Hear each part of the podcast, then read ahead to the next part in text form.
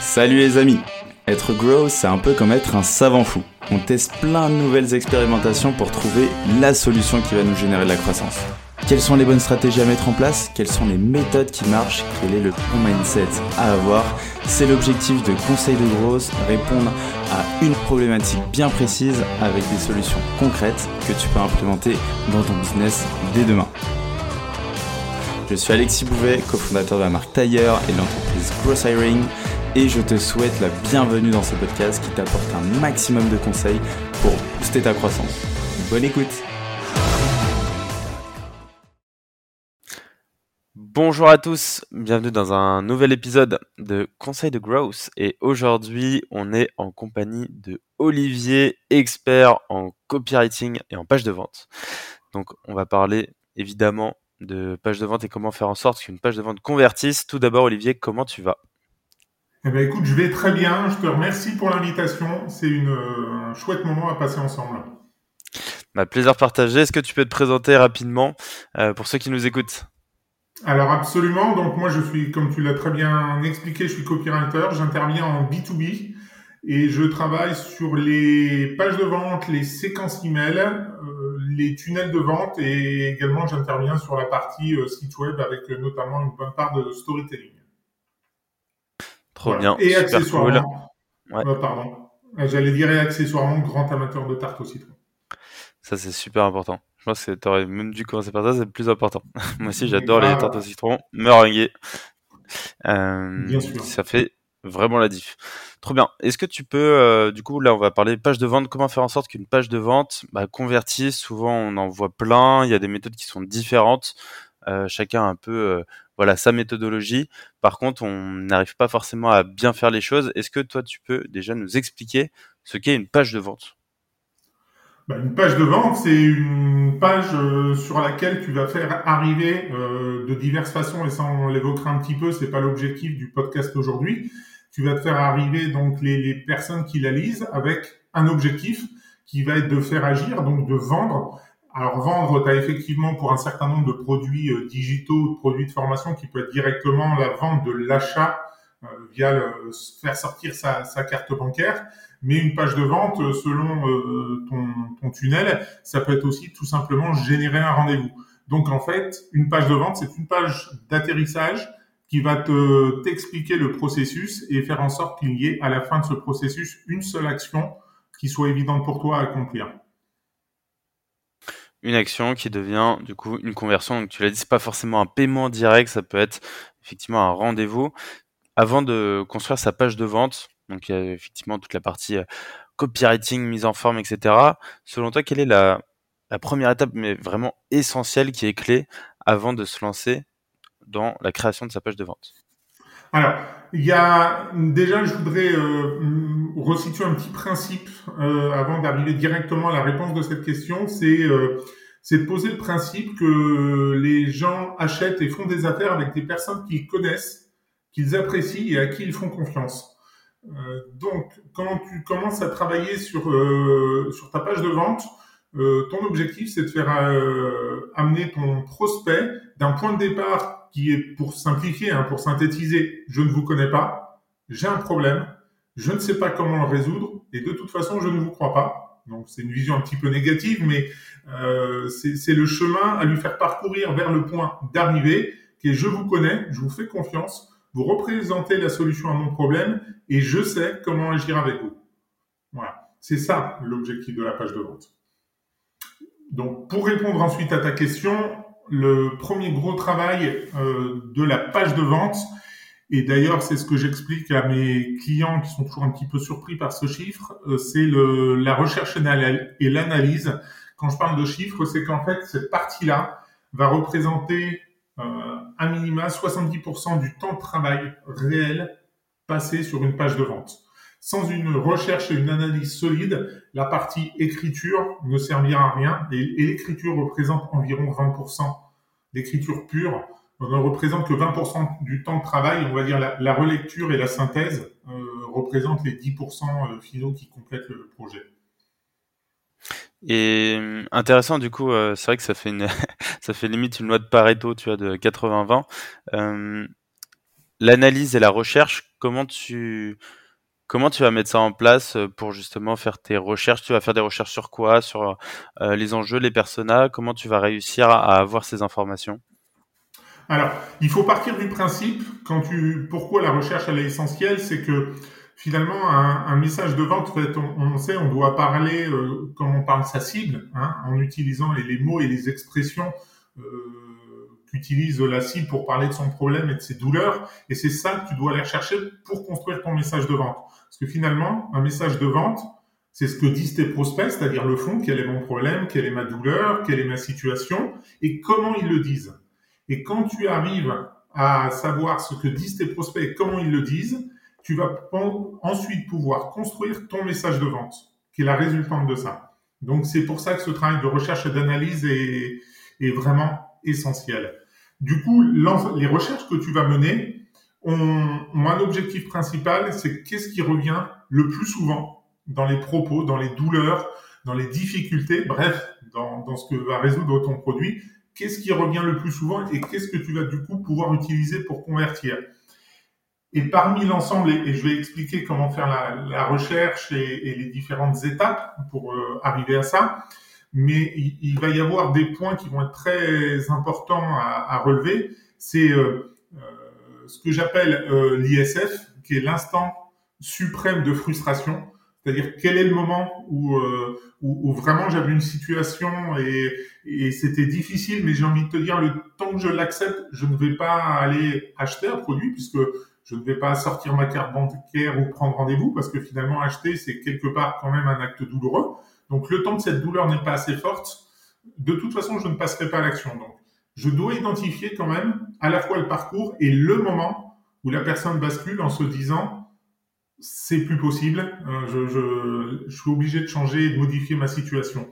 Et parmi l'ensemble de l'interview que tu dois mener, il va falloir absolument que tu sois extrêmement attentif, attentif pardon, à ce que j'appelle les pépites.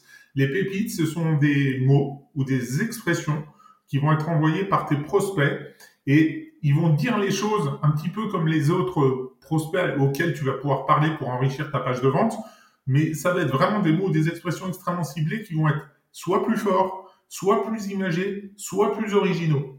Et c'est vraiment des choses, tu dis là je tiens quelque chose. C'est pour ça que j'utilise le terme de pépite, parce qu'en vrai, ces mots-là qui sont plus forts, plus originaux, plus visuels, enfin quelque part qui te font ressentir la, la douleur, ça, ces mots-là, tu vas pouvoir, et ces expressions, tu vas pouvoir les utiliser, mais vraiment telles quelles à l'intérieur de ta page de vente.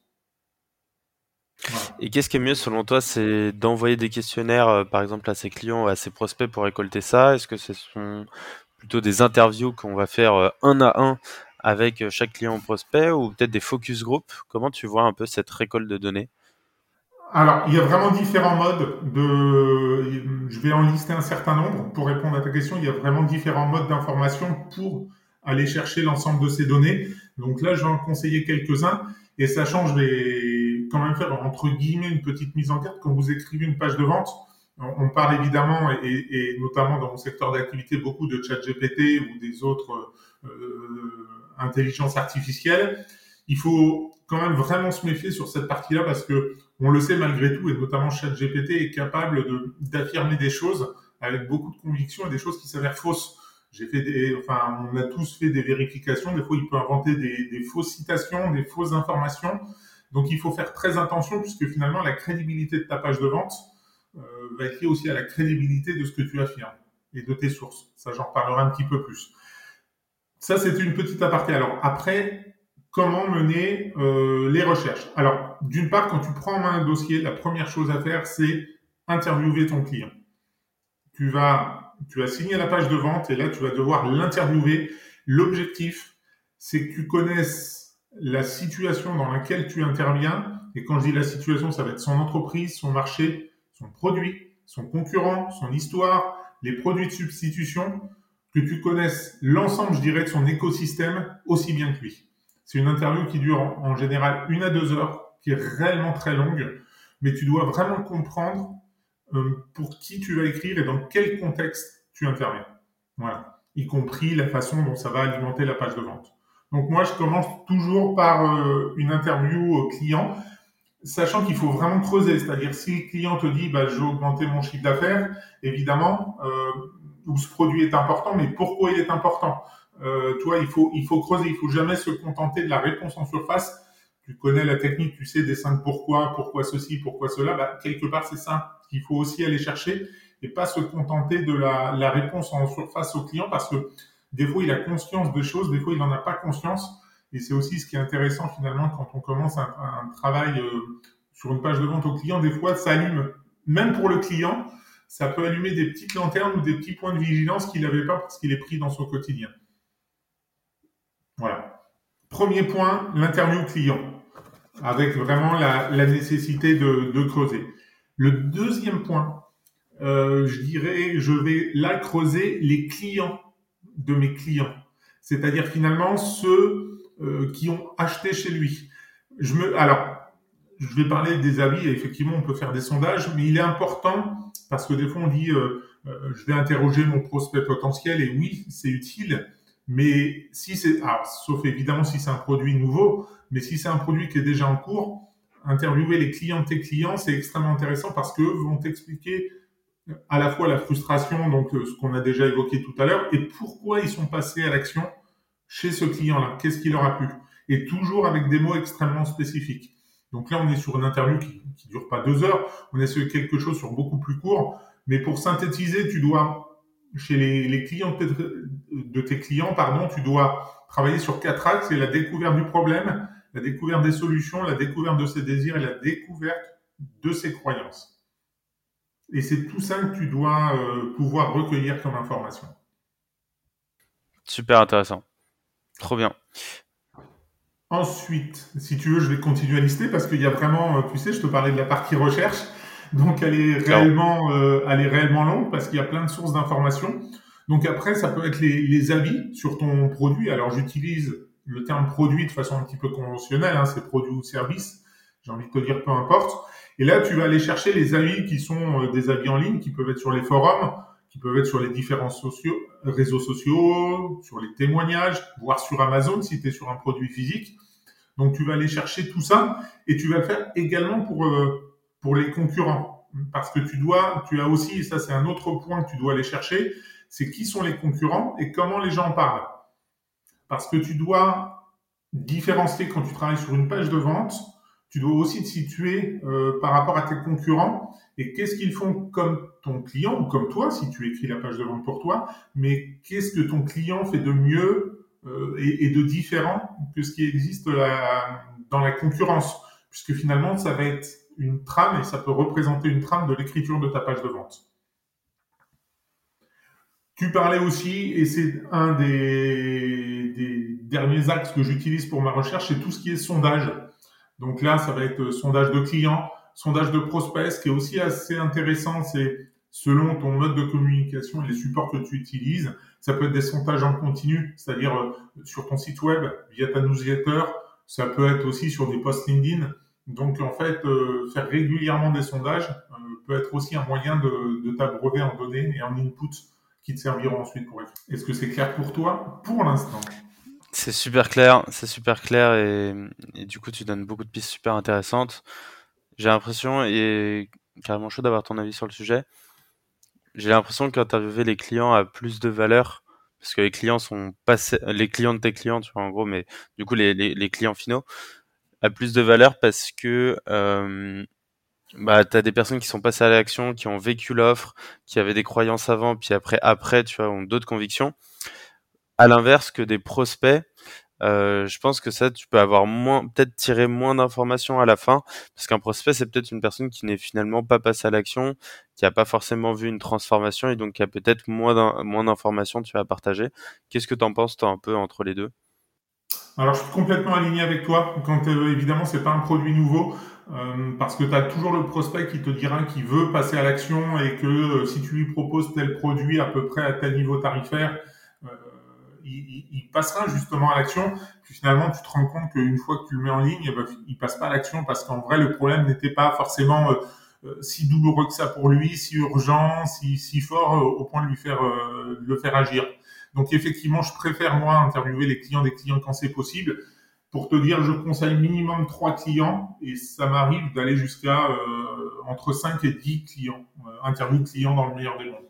Parce que j'ai vraiment envie de creuser ça. Donc je, valide complètement ton raisonnement. Trop bien. Donc là, tu as fait la phase de recherche, analyse 70% du travail, on l'a dit, minimum.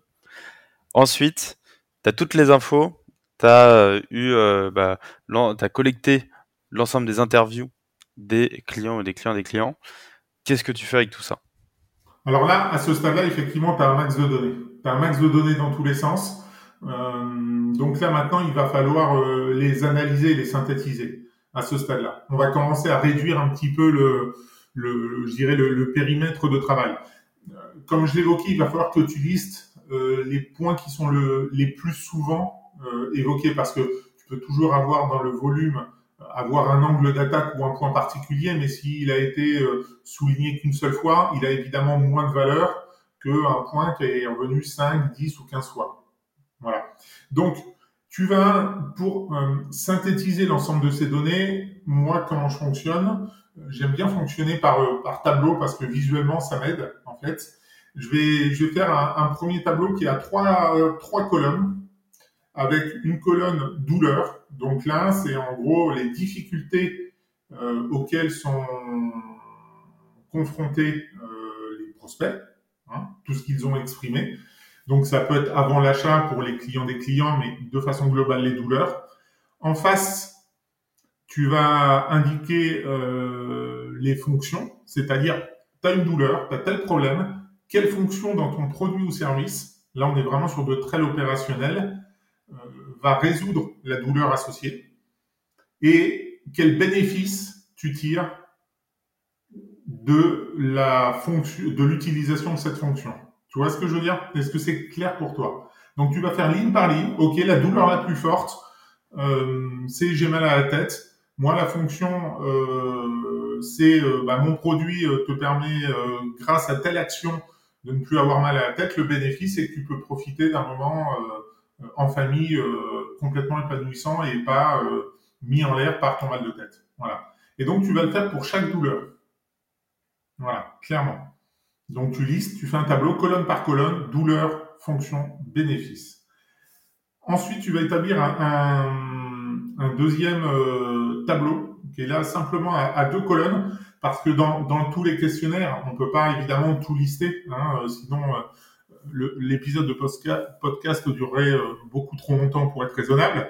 Euh, tu, as quand même recensé dans les questionnaires qu'on a vus, à hein, la première étape de recherche, les objections. Donc, les objections à l'achat, à l'utilisation de ton produit ou les croyances limitantes. Et tu vas là aussi les classer par ordre d'importance. Donc, euh, on va dire que tu vas avoir souvent une, une ou deux objections principales qui vont être exprimés. Euh, ou il peut y en avoir deux ou trois, mais voilà, il, va y avoir un petit peloton de, des, de tête des objections qui va euh, se retrouver là. Ces objections-là, les objections principales, tu dois absolument les traiter dans l'ensemble de ta page de vente. Quelque part, elles doivent être traitées et diffusées euh, dans l'ensemble de ton contenu. Ça, tu peux pas les mettre de côté. Par contre, et j'y reviendrai ensuite, tu vas avoir un certain nombre d'objections qui sont réelles. Il faut, toujours traiter les objections. Tu sais, c'est l'image de l'autruche qui a un problème, finalement qui met euh, la tête sous le sable euh, en pensant que le problème va se régler. Ben, évidemment que non. Donc, les objections, tu dois vraiment les, traiter et je dirais euh, y aller de face. Mais par contre, comme je disais, les objections secondaires, tu vas pas les traiter directement dans ta page de vente, mais tu vas pouvoir les traiter dans ta FAQ, la, foire aux questions que tu retrouves en général à la, à la fin de la page de vente. C'est des objections mineures, mais qui peuvent quand même empêcher le passage à l'action. Des fois, je l'ai vu chez, chez des FAQ euh, de, de de vente, c'était la, finalement la reprise du contenu qu'il y avait dans la page. Et en vrai, ça n'a pas, pas d'intérêt puisque finalement, tu l'as déjà dit. Les, les objections secondaires doivent être traitées à ce moment-là uniquement. Alors maintenant, à ce stade-là, tu es au stade juste avant l'écriture. Et avant d'aborder l'écriture proprement dite, il y a vraiment un angle et quelque chose que je vois qui est trop souvent oublié. C'est de, de poser deux grandes questions qui vont te servir à l'ensemble de l'angle d'attaque de ta page de vente. Alors, le premier, c'est la, pyramide de conscience du problème qui a été théorisée par euh, Eugène Schwartz. Avec l'idée, je vais t'expliquer les différents niveaux. Le niveau premier, le niveau le plus bas, le niveau le plus éloigné de ton acte de vente. Et ensuite, on va euh, monter tout en haut. Tu vas voir progressivement. Et plus on monte dans les étages, plus ton prospect est prêt à passer à l'action et prêt à acheter ton produit ou ton service. Le niveau le plus bas, la base de la pyramide, c'est que ton prospect n'a pas conscience du problème, tout simplement. Étage supérieur, ton prospect a conscience du problème. Tu vois, on commence à se rapprocher un petit peu de, la, de la solution. Justement, il a conscience du problème et il a conscience qu'il existe des solutions. Ça, c'est l'étage juste au-dessus. Ensuite, il a conscience qu'il y a des solutions et il a conscience que toi, tu as une solution. Et après, on arrive au stade où il a conscience du problème, conscience qu'il existe des solutions, conscience que toi, tu as une solution. Il a même maintenant conscience que ta solution est la meilleure. Voilà. Et pour synthétiser, pourquoi c'est extrêmement important Parce que plus tu es en bas de la pyramide, plus tu vas devoir aller creuser, aller expliquer les choses. Une, bonne page de vente, euh, c'est une page qui va vraiment tenir compte de ça. C'est-à-dire, je te prends un exemple. Euh, tu es, imaginons quelqu'un qui vend des formations euh, LinkedIn. Tu as vraiment pignon sur rue sur ce réseau social. Tout le monde sait ce que tu fais. Tu es identifié vraiment comme ça. Dans ce cas-là, quelque part, ta page de vente, quand tu vas lancer ton produit, ça peut être de dire, bah, voilà quel est le programme tellement connu. Voilà quel est mon programme, voilà quelques témoignages et je mets mon call to action. J'ai envie de te dire, t'as pas besoin d'aller creuser. En fait, t'as pas besoin de te compliquer la tâche puisqu'on est déjà euh, relativement en haut de la pyramide avec des gens qui ont conscience qu'ils ont un problème qui peut être la visibilité LinkedIn ou se générer des leads. Ils ont conscience qu'il y a des gens qui font, euh, qui ont des solutions, c'est-à-dire qui vendent des formations appropriées. Ils ont conscience que tu le fais et ils ont conscience que tu es une référence. Donc ta page de vente peut être très courte. Par contre, si tu te situes beaucoup plus en bas de la pyramide, il y a tout un côté éducation et de remuer le problème qu'il faut prendre en compte. Voilà. Ça, c'est un, des deux aspects vraiment essentiels juste avant l'écriture. L'autre euh, grand niveau que tu dois prendre en compte, c'est le niveau de sollicitation. Est-ce que c'est quelqu'un qui n'est pas sollicité, un peu sollicité, moyennement sollicité ou très sollicité? Plus il est sollicité, évidemment, plus tu vas devoir quelque part taper fort et, avoir un angle fort, un angle différenciant. Euh, si tu es le seul sur ton marché, euh, tu peux dire je fais ça, achetez-moi. Tu vois, t'es pas sur un angle de, de, de, de copywriting un angle d'attaque extrêmement fort. Évidemment, c'est rarement le cas. Donc, plus tu es à un niveau de concurrence fort, plus ton, ton angle doit être fort et différenciant. Voilà. Et ensuite, il va falloir que tu réfléchisses euh, au niveau de persuasion. Alors il y a trois niveaux. Je, fais beaucoup de listes, mais parce que c'est aussi des, des, questions sur lesquelles il faut vraiment se pencher euh, avant et il faut vraiment le poser noir sur blanc et en avoir vraiment conscience. C'est pour ça que je te disais euh, au début que le travail d'analyse et de recherche était 70% du travail. Je pense que euh, maintenant les gens qui nous écoutent comprennent un petit peu plus pourquoi je un chiffre aussi si élevé. Donc le niveau de persuasion, en fait, il y a trois niveaux de persuasion. Euh, le, niveau le plus important, celui dans lequel, dans l'idéal, il faut faire appel, c'est l'identité. C'est-à-dire le produit que j'achète reflète mon identité. Imaginons, euh, tu, es un amateur de moto, tu vas acheter une Harley Davidson, ça va donner de toi, de ce que tu es et l'image que tu renvoies aux autres, ton identité, quelque chose de très différent si tu prends une moto de course ou une routière classique, par exemple. Donc voilà. Tu as le niveau d'identité. Juste en dessous, tu as le niveau émotionnel on part vraiment du principe en copywriting que on achète avec une émotion et on justifie par le niveau qui est le plus faible, et j'y viens, qui est le niveau de la rationalité. C'est-à-dire que systématiquement, et si tu le peux dans ton produit, tu dois ancrer le fait que l'achat du produit ou du service que tu proposes te donne une identité, te va te procurer des émotions, et in fine, tu dois évidemment pas oublier de justifier par les caractéristiques. Il faut quand même l'élément rationnel, même si c'est plus, pas le plus important, mais les caractéristiques du produit. Voilà. Une fois que tu es là, tu dois avoir ces documents de synthèse qui sont quel est ton avatar? J'en ai pas parlé parce que c'est pas l'objectif, mais évidemment, tu dois faire un travail sur l'avatar. On, passe extrêmement vite sur le positionnement c'est-à-dire la situation actuelle de tes prospects, leurs objectifs, ce qu'ils ressentent, ce qu'ils bloquent. On a vu les tableaux. Ta proposition de valeur et tu dois déjà avoir à ce stade-là commencé à réfléchir sur la structure de ta page. C'est-à-dire on va venir comment structurer la page, mais avant le pur travail d'écriture de contenu, tu dois avoir un peu le squelette avec les grandes parties que tu vas aborder. Toi, c'est vraiment comme la, vraiment le squelette de ton travail. Donc ça, tu dois l'avoir fait et maintenant, tu peux passer au travail d'écriture.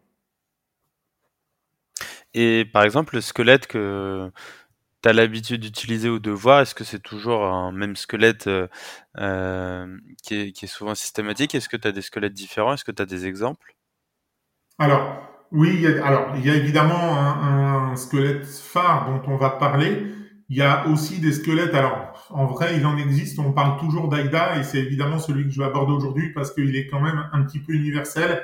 Euh, après, il y a plein d'autres, plein d'autres squelettes qui peuvent être, par exemple, euh, le pass, le, le problème, toi, passe, problème, agité, solution. Euh, ou, euh, ou le, le, le, dos, qui est la douleur, l'objection et la solution, par exemple. T'en as, en vrai, t'en as une dizaine ou une quinzaine qui peuvent être un petit peu différents, mais je dirais quelque part, tu te t'appuies sur AIDA, je dirais notamment pour les gens dont c'est pas le métier, euh, ça représente vraiment une structure, euh, vraiment une structure de base qui va te permettre d'écrire une page de vente efficace. Sachant que AIDA doit être toujours vraiment utilisé avec ce principe, et, et, toute page de vente est quelque part tout contenu. Quand tu vas écrire, tu vas écrire pour une personne. N'écris jamais pour une globalité. En fait, le fait de t'imaginer écrire pour une personne, alors on n'est pas dans le, je dirais, les archétypes Jean-Michel, 42 ans, trois enfants, euh, qui portent des lunettes et qui, et qui aiment les t-shirts jaunes. Mais tu dois vraiment avoir l'idée en tête d'écrire pour une personne. Ça va vraiment modifier ton écriture. C'est comme quand tu fais un discours si tu le fais pour une foule, ça sera pas le même discours que tu vas tenir pour une personne euh, qui est seule face à toi. Or, ton lecteur, ton client potentiel, quand il ta page de vente, il est seul. Donc, il faut absolument avoir cet angle d'attaque. J'écris pour une personne. Page de vente, elle doit avoir une idée forte, une seule. C'est-à-dire que si tu vends pour tel type de niche et que tu as telle différence, il faut vraiment que euh, cette idée soit vraiment diffusée dans l'ensemble de ton contenu. Et tu dois pas en sortir, vraiment. Tant pis, tu vendras pas tout le monde. Mais justement, le fait d'avoir cette idée, cette spécificité, et je l'emploie maintenant, mais c'est un mot qu'on pourrait employer extrêmement souvent en, en, copywriting, quand tu vends vraiment pour, tu vends ton idée, tu ne vends pas trois idées dans une page de vente. Tu vois, tu vas vendre un programme qui va te servir à faire une chose pour une cible on, est, on, est, on doit être vraiment spécifique. Sachant, tu dois aussi travailler et vérifier, travailler sur la clarté, vraiment, évidemment. Tout ce que tu vas annoncer doit être clair. Tout ce que tu vas annoncer doit être prouvé. Donc, euh, bah, si, euh, si tu dis 67% euh, des entrepreneurs ont mal à la tête, il va falloir, quand même falloir que tu t'appuies sur l'étude qui l'a, qui l'a démontré. Et tu dois, la page de vente doit être conversationnelle quelque part. Tu dois pas être sur quelque chose de froid. Et dernier point, il doit y avoir un seul appel à l'action. Quand je dis un seul appel à l'action, c'est pas un seul bouton diffusé dans ta page de vente, mais par contre, il doit y avoir qu'une seule action possible sur ta page de vente. Ça peut pas être, bah, si vous êtes convaincu, achetez en ligne maintenant, et si vous avez des doutes, bah, on peut prendre rendez-vous. Ça va pas, en fait. Ton appel à l'action, c'est soit on prend rendez-vous, soit vous achetez maintenant. Mais c'est pas l'un ou l'autre dans ta page de vente parce que sinon tu vas vraiment perdre tes, lecteurs. Voilà. Alors, je vais décomposer rapidement Aïda maintenant, qu'on connaît, mais je vais, euh, si tu le veux bien, je vais, je m'attaquer à Aïda. Donc, Aïda, c'est en fait une approche qui est basée sur euh, l'attention, l'intérêt, le désir et l'action. Quand tu écris donc le, premier objectif, et on le sait tous, hein, AIDA, c'est euh, d'attirer l'attention. Euh, quand tu as une page de vente, euh, l'objectif, c'est que les gens s'arrêtent tout de suite. Donc pour ça, tu dois écrire une proposition de valeur, qui est le, titre tout en haut de la page, une proposition de valeur extrêmement forte.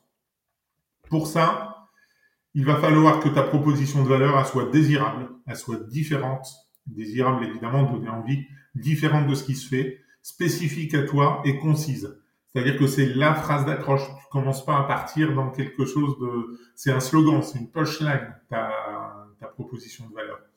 Donc tu dois vraiment démontrer le problème que tu résous, euh, la différence avec tes concurrents ou euh, ce que les clients euh, feront ou n'auront plus à faire grâce à ton produit ou ton service.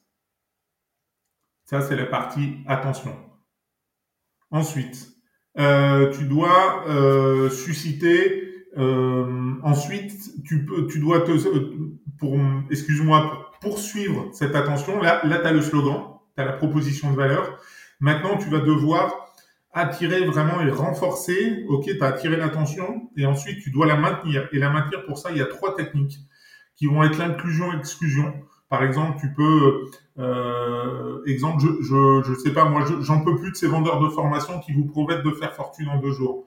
Tu vois, ça, ça, peut être le début de ta page de vente. Donc, tu vas avoir un, une inclusion-exclusion qui est un travail sur les valeurs.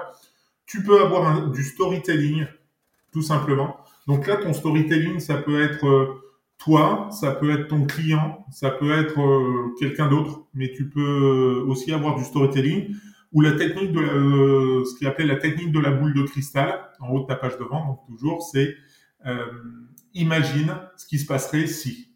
Voilà, avec évidemment l'utilisation de ton produit.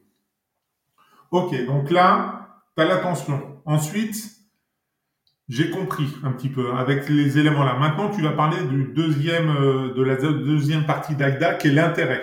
L'intérêt, là, tu vas parler des, du problème globalement. C'est quel est mon problème? Quelle est la conséquence du mon problème? Quelles peuvent être les solutions que j'ai déjà essayées?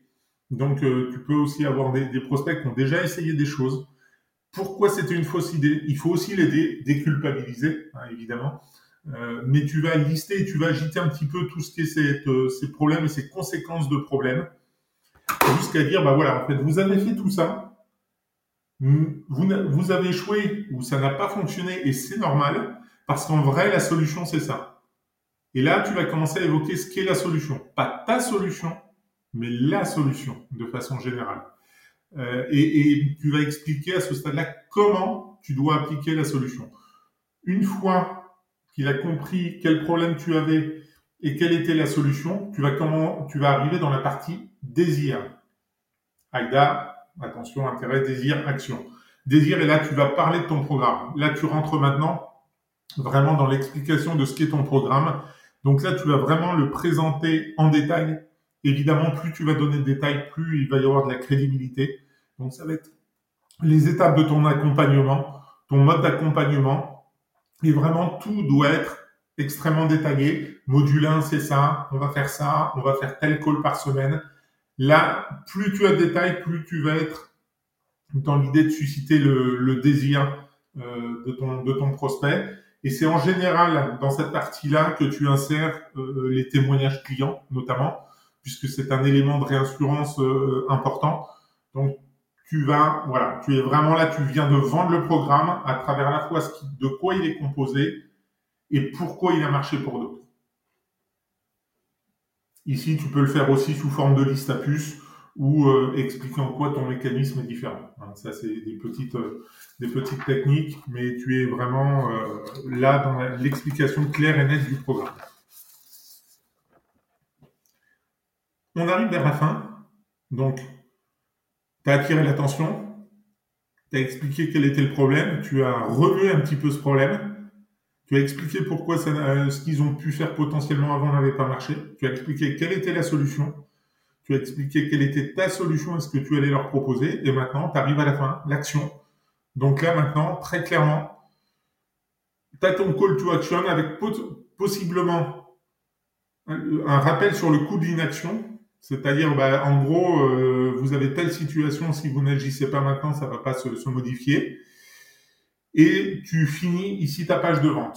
À ce stade-là, il va te rester à insérer euh, ce que j'évoquais tout à l'heure, la FAQ, donc la, la foire aux questions, avec les différentes objections qu'il faut quand même traiter. C'est est-ce que je peux payer en plusieurs fois est-ce que euh, ce programme fonctionne si, euh, toi, ce, genre d'objection, mais je dirais quelque part, c'est toutes les petits grains de sable qui peuvent euh, parasiter l'envie d'acheter de ton lecteur.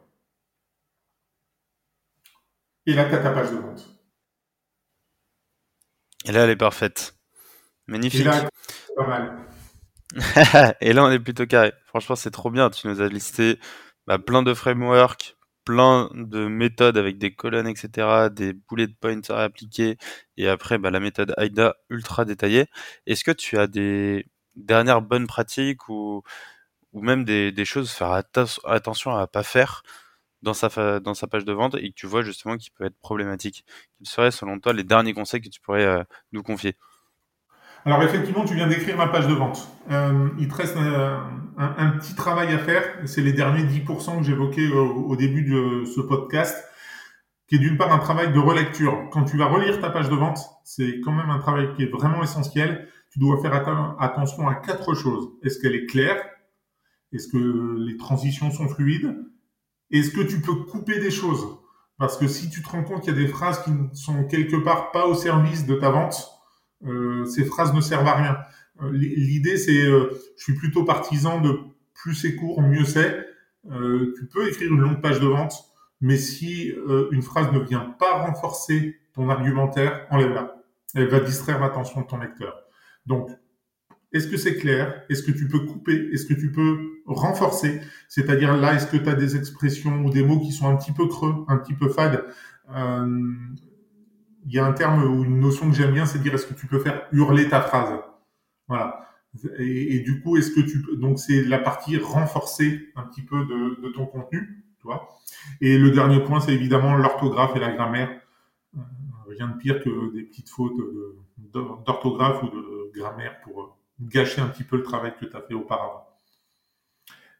Sur le travail de relecture, globalement, tu es à 99%. Ce que tu peux finir faire là, c'est un peu des, conseils bonus. Euh, une fois que tu as écrit ta, page de vente, un conseil, relis-la à haute voix. Ça change vraiment la donne. On va se rendre compte d'un manque de dynamisme ou des phrases un peu lourdes. Le faire de, relire est un vrai euh, game changer pour reprendre cette expression. Donc n'hésite pas à relire à haute voix. Tu peux aussi le faire relire dans l'idéal par une personne qui est dans ta cible. Ça, c'est la cerise sur le gâteau.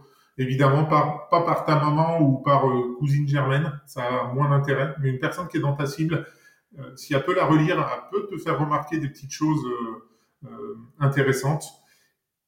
Avec ça, tu es déjà sur quelque chose de très bien. Voilà. Par contre, juste un point, parce que c'est vrai que c'est quelque chose que j'ai vu plusieurs fois ces derniers temps. Ok, tu as une page de vente, pense quand même comment tu vas les faire atterrir les gens sur la page de vente. Parce que rien ne vaut une page de vente la plus belle au monde si personne ne vient te rendre visite. C'est comme un restaurant. Tu as le meilleur chef au monde, tu proposes des meilleurs plats. Si personne ne, rentre dans ton restaurant, personne ne va acheter. Donc il faut quand même ne pas se dire que la page de vente est une fin en soi, mais il faut évidemment penser à, ton tunnel et à l'acquisition euh, de tes sources de, de, visites euh, pour travailler sur ta page. Voilà. Trop bien, Olivier. Bah, merci beaucoup euh, pour ces derniers précieux conseils. Est-ce que tu as un ultime conseil d'amis? Pour ceux qui nous écoutent Ça peut être page de vente, ça peut être euh, entrepreneur, business, ce que tu veux. Ah, moi, j'insiste beaucoup. Euh, alors, c'est vrai que je suis assez sur la partie copywriting. Quoi que vous fassiez, j'insiste beaucoup sur la notion de spécificité. On est quand même noyé sous les, volumes de contenu quel qu'il soit. Et, euh, et, si vous voulez être euh, quelque part présent à l'esprit de, de, vos clients, parce que finalement, euh, que ça soit une page de vente, un post LinkedIn ou tout autre contenu, on est, il faut bien penser à cette notion qu'on n'est que quelques secondes dans la journée de notre client, de notre prospect. Donc il faut vraiment que quand vous produisez du contenu, le client se dise mais il est derrière mon épaule et il connaît ma vie aussi bien que moi. Voilà. Donc j'insiste beaucoup sur cette notion de spécificité. Très clair, magnifiquement. On garde ce, bon mot pour la fin, spécificité. Bah, merci à toi en tout cas, Olivier. C'était top. Merci pour cet épisode et riche en, contenu. Franchement, c'est trop bien. Tu as réussi à tout décrypter euh, de manière très efficace. Donc, euh, bravo à toi. On peut te retrouver sur LinkedIn. Et puis, euh, bah, on te dit aussi à très vite et prends soin de toi. Eh ben, écoute, merci beaucoup, Alexis, et je te souhaite une bonne fin de journée. Avec grand plaisir. Prends soin de toi, Olivier. Salut, ciao. Merci. Ciao. J'espère que cet épisode t'a apporté de la valeur. Si tu veux me motiver et me soutenir pour faire encore plus de contenu, tu peux mettre 5 étoiles sur Apple Podcast et me confier tes problématiques en commentaire. Tu peux aussi le partager autour de toi si tu penses qu'il peut aider. On se retrouve la semaine prochaine pour un nouvel épisode. En attendant, prends soin de toi.